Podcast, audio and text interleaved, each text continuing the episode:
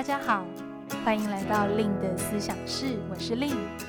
我是一名猎头职涯教练，同时也是思想公司的创办人。思想团队致力于提供最专业的猎才服务与求职职涯课程。在思想室中，我会和大家来分享我的猎头经验、求职与职涯议题，希望陪伴大家不只找一份工作，而是找一个人生的可能。Hello，大家好，我是 Lin，欢迎来到今天另的思想室。今天的这集主题呢，我想要和大家来聊一聊，想当自由工作者，你应该思考的五件事情。每次我在谈论到自由工作者的时候呢，我身旁的人都会觉得很好奇。以我自己这几年做猎头，我其实有个感觉是，诶，确实，我们现在对于工作模式跟职业身份这件事情，其实它是越来越模糊的。我指的模糊是，假设你是已经有一技之长的职场人，可能你现在的选择，你不一定是要在公司工作，你也可以当自由工作者，或者是像我知道这几年斜杠 slash 这个概念也是非常的流行，那很多人呢，他就采取这种比较混合式的职业经营方式，那也可能会变成说，你是白天有一个正职的工作，但你可能假日或者是晚上之余，你还有好几个不太一样的一个斜杠，同时在做工作。那像我自己身旁呢，也有非常多的之前的同事啊，甚至是朋友，他们也真的是在工作服务到了一定的一个年资，甚至已经受到一些客户的认可后，他们就自己转出来当自由工作者。也包含在我自己的每日的日常，我也会有一些外部的合作厂商，他们可能也是以一个这种个人工作室。自由工作者的一个形态在做经营。那今天会想要跟大家来聊聊这个主题呢，会比较是出于我自己从事职涯教练这样子的一个角度来去看自由工作者。在我们是以自由工作者的身份来准备去经营自己的职涯路时，有没有一些部分是我们可以先留意、提早的来做好心理准备，会帮助我们能够去更快建立起自己的成功在自由工作者上呢？那我想要先来分享一下，在我自己跟跟自由工作者接触，甚至我有许多的职涯教练的客户，本身也是自由工作者。那我往往会在我们的互动中啊，去发现几个现象哦。那这个现象就有可能会导致自由工作者他可能一开始在经营自己一段时间后，他会陷入到一个职涯瓶颈。那这些现象包含了像第一个。哦，个人定位这个优势是比较模糊的，那这个往往会去反映在这个自由工作者他所承接的案源上，比如说他如果已经经营了半年、一年，诶，他的接案品质到底是不是可以稳定上升？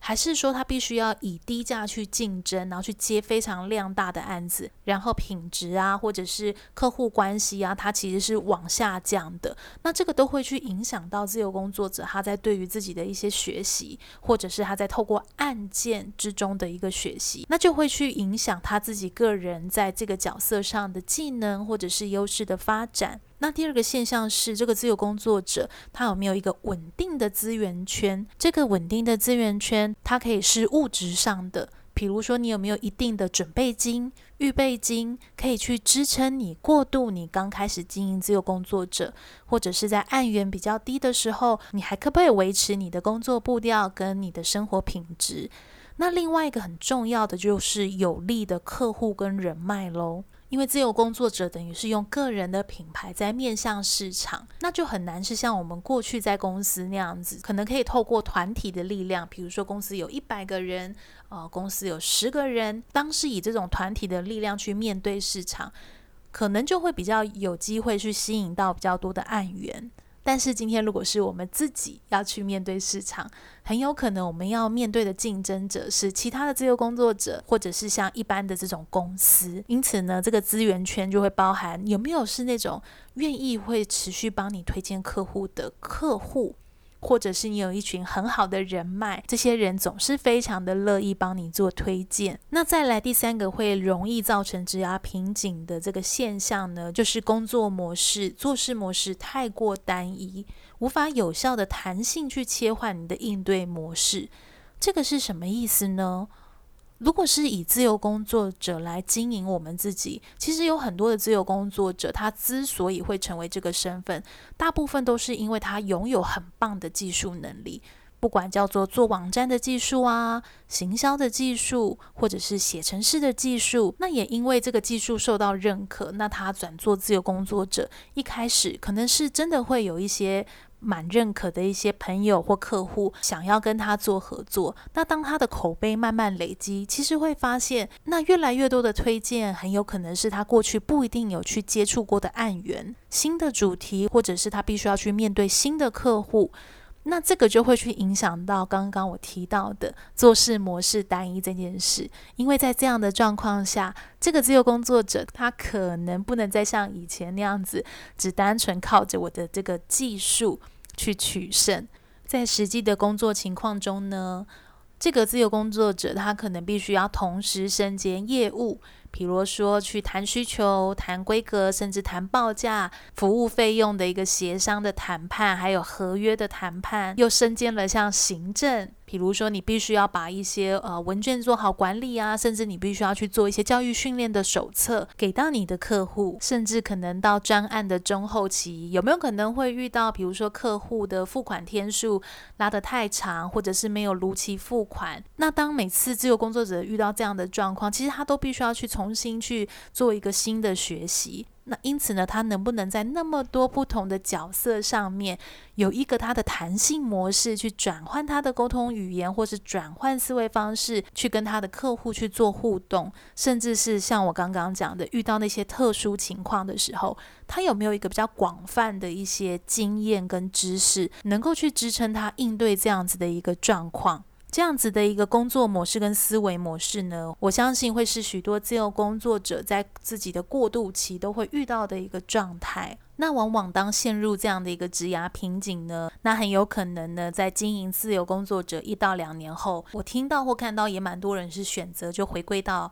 公司的体系下去做服务。那如果站回我自己从事职涯教练这样的一个角色来看的话，我通常都会非常鼓励，如果你是在思考呃要不要做 freelancer 这样的一个选项的职场人，不妨把它当成这就是一个职涯身份的转换。那这个的意思是，职涯身份的转换其实不是单纯只是我想变成这样子的一个想法就行得通，更多的是我要怎么样去变成一个自由工作者。这样讲，不知道大家会不会觉得有点抽象？因为我要变，他比较是站在我们自己的世界观去想这个事情，包括这个身份，或者是这个身份可能处理的事情，那他不一定是这么全面，或是不一定那么客观的，那就很有可能会让我们容易呃粗心大意、缺乏准备，或是遇到很多自己其实不是那么喜欢的一个事情。那当我们是更用主动的思维去想。我要怎么变成？那这个我要如何？其实会引发我们更多的思考是，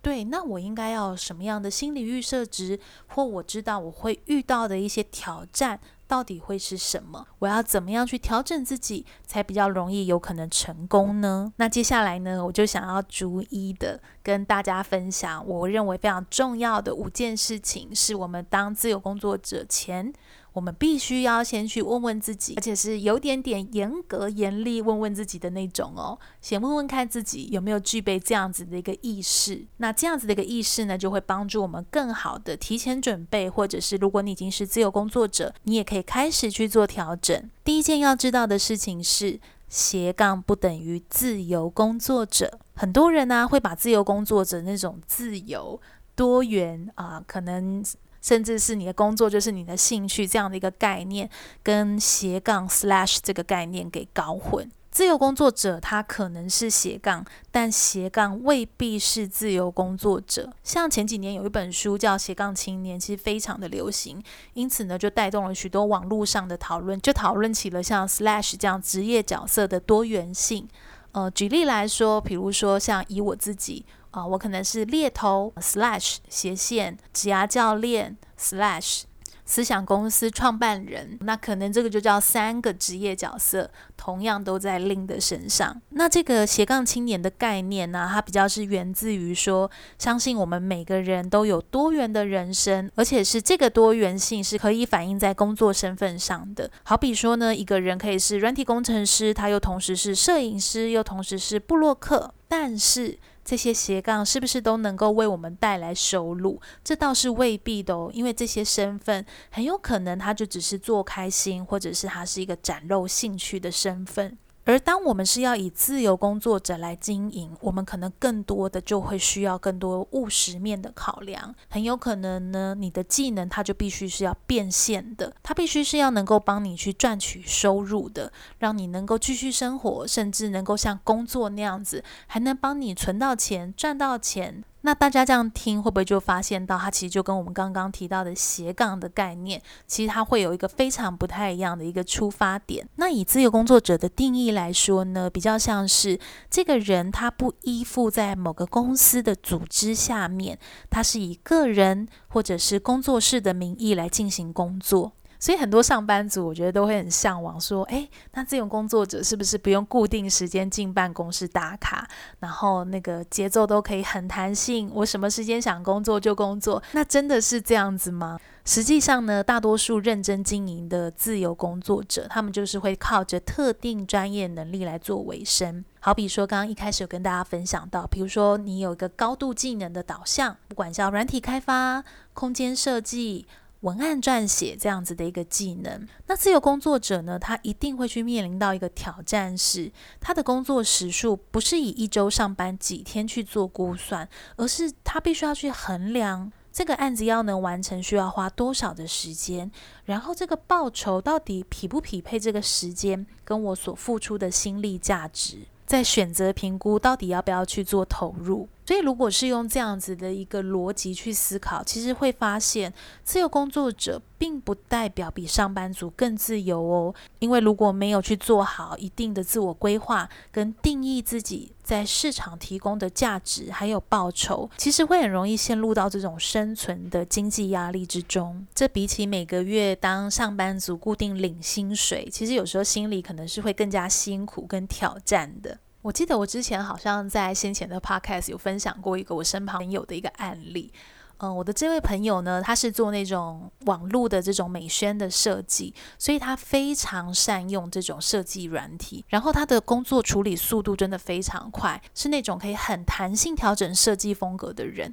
所以有非常多的窗口啊，厂商都非常喜欢跟他合作。然后有一次呢，我们在聚餐的时候，他就跟我聊到他最近很忙，他最近下班后也在接案，假日也在接案，就不经意的去提到说，诶，其实他下班后。后的这些兼差啊，他的收入其实是他白天工作大概三倍到四倍这样的一个金额，所以我就有点惊讶，我就有点打趣跟他说啊，原来你的下班后跟假日生活才是你的正职是吗？然后他就很认真跟我说，对，其实我觉得这很有趣，就是我就问他说，诶，那你为什么不会想要完全当成自由工作者？因为这样你会更轻松啊，就是也许是你可以更能安排你自己的节奏。然后我这个朋友就回答我说，他很清楚知道自己的个性，他是一定需要有每个月看到固定薪水进来的那种人，他心里会比较安心。那基于他对自己的了解呢，这样子的安心感，其实也比较容易让他有余力去思考，去接多的案子，或者是比较能够去支持他。所以他其实非常喜欢他现在这样子的一个生活分配。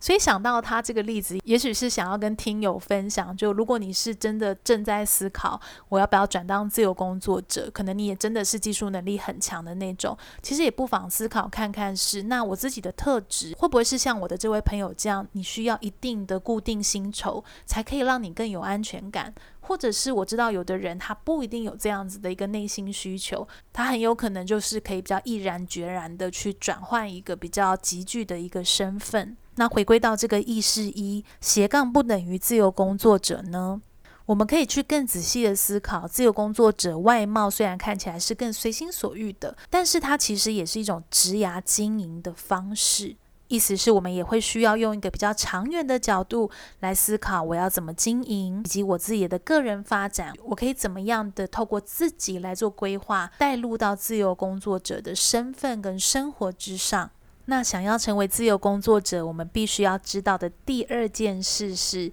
自我管理和心理韧性是自由工作者的生存关键哦。我想当自由工作者，我觉得有一个很有想象的画面是，可能我们就不用再去挤捷运啊、挤公车啊，不用在一定的闹钟时间七点起床，然后还要咬着早餐赶快去梳妆打扮，生怕迟到。好像那个想象是可以更悠哉的坐在窗户旁边喝个咖啡，甚至是浇浇植物的水，然后我们再展开工作。这应该是很多人都曾经有的一个想象吧。但是实际上啊，当你的日常、你的信箱在八点打开的时候，再也没有任何工作的邮件进来，再也没有人要急着找你。这时候呢，其实就会隐含了一些自由工作者的挑战在这个里面了。包括说，那你接下来该如何从无到有的去建立自己的工作流程跟自己的工作步骤？你又该如何跟外界能够保持一定的联系，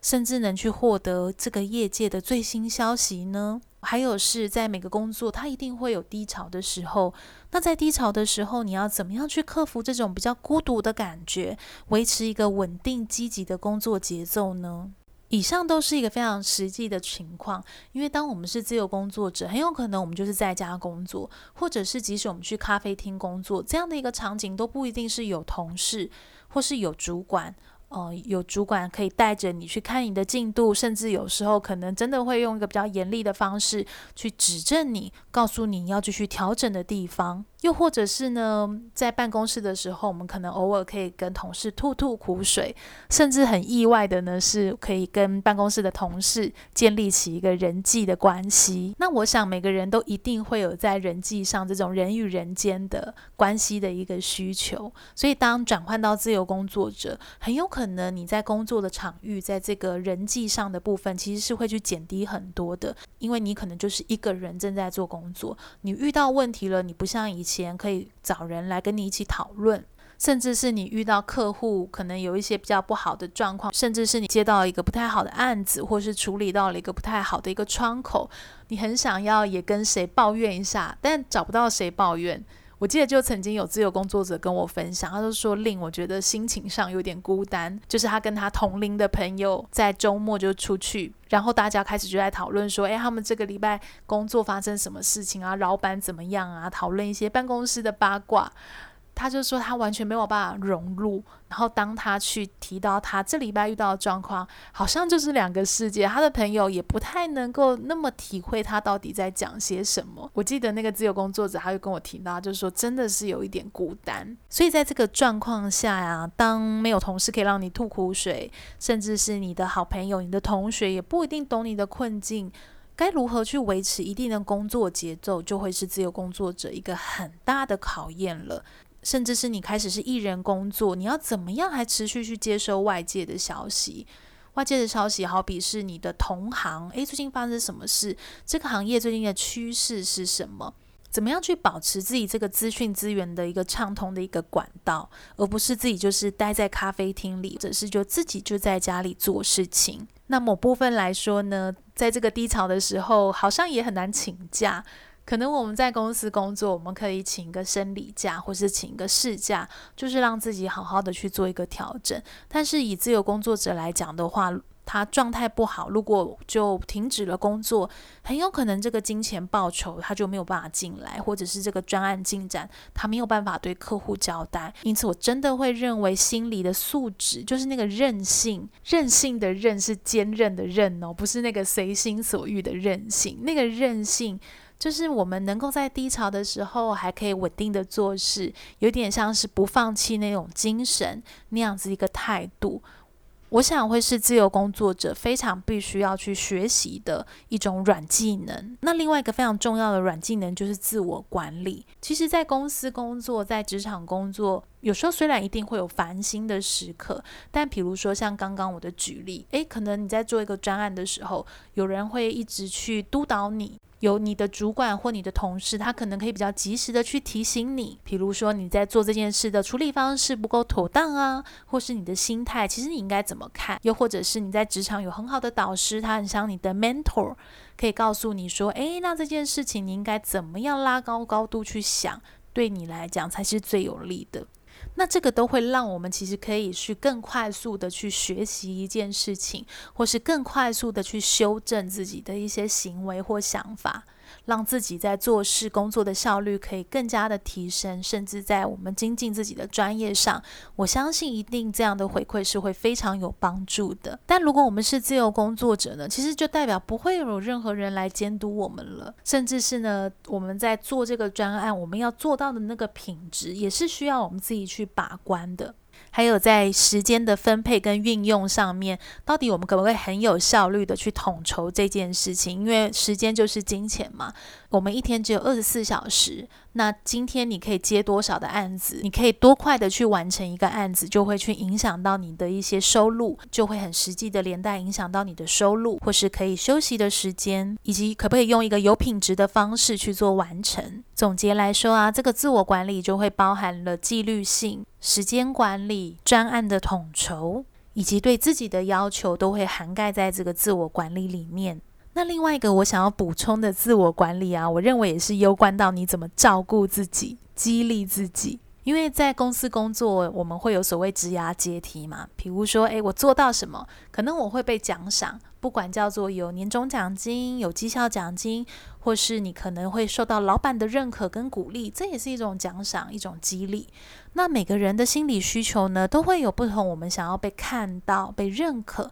被激励的方式。但是当你是自由工作者，就好比你就是一人老板、一人公司的概念，那你要怎么样很理解自己？诶，在什么时候应该奖赏自己？在什么时候反而应该对自己是更包容一点的？而不是很严厉的一直指责自己，让自己没有动力。当你的时间呢，已经不像过去上班族被绑死，变得弹性许多。你可能过去当上班族的时候，你比较在意的奖酬方式、激励方式，可能是放假啦，或者是陪伴家人呐、啊。但是当你的身份转换，可能这样子的一个奖励已经不能为自己带来充电。那也有可能你的奖励方式、照顾自己的方式，可能会变成是学习。比如说，去学一些跟工作不一定相关的新技能，或者是去主动的找那些能激励你的人去吃一顿饭，去有一些很好的市场的消息，透过这样一个市场的 insight，新的消息可以让自己更有动力，更加充电。那这都是身为自由工作者呢，我认为我们可以去考虑的这些部分，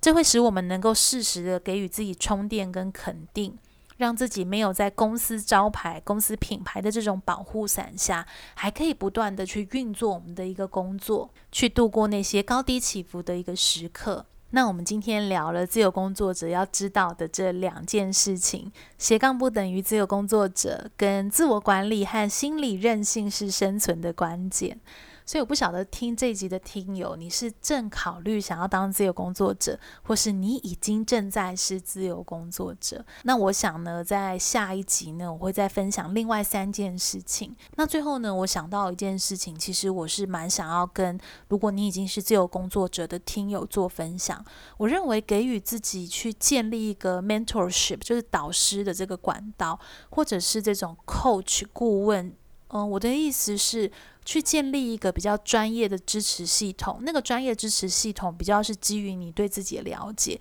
比如说你知道你的内心素质，呃，真的在某一些情况，你你会需要一些客观中心的帮助。或者是你可能是商业基础比较薄弱，你可能是很早就入行当自由工作者，可能你在商业的这种语言上面，或者是这种 B to B 的商业操作上，你有点没有办法那么好的去了解客户到底在讲什么，或者是去做谈判。那也许像这个部分，也可以比较主动的去找一个支持系统是，也许是像是你的前辈啦，或者是你有这样子经验的好朋友，他们很乐于跟你分享，或者是这种导。师，任何的支持系统，只要能够是可以让你更完整的继续去发展你自己在自由工作者的一个技能组合，还有心态的一个组成，我认为是非常值得为自己去做的一个投资。因为我们不像以前在公司会有像人力资源这样的一个专业人员去帮我们做，比如说教育训练的规划呀，或者是你可能刚好曾经遇到很好的主管，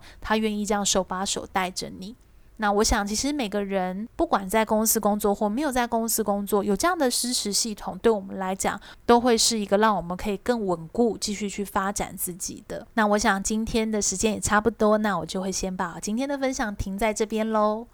最后呢，我也想要来跟大家分享一下我接下来的开课的一些日程。在职涯深度工作坊的部分呢，在八月十四、八月十五号有我们盖洛普优势的实体工作坊，那会是举办在台北，以精致小班的方式做进行。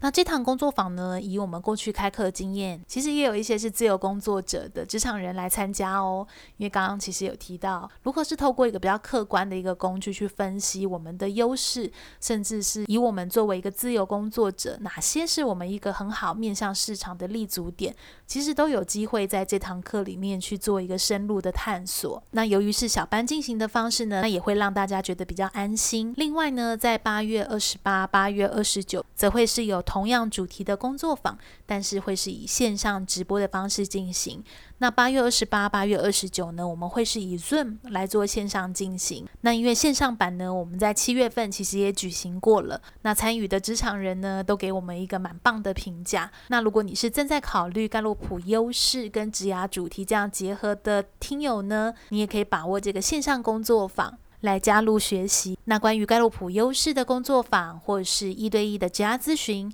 一对一的盖洛普优势解读，都可以加入我的 Line@ 官方账号 at lynncares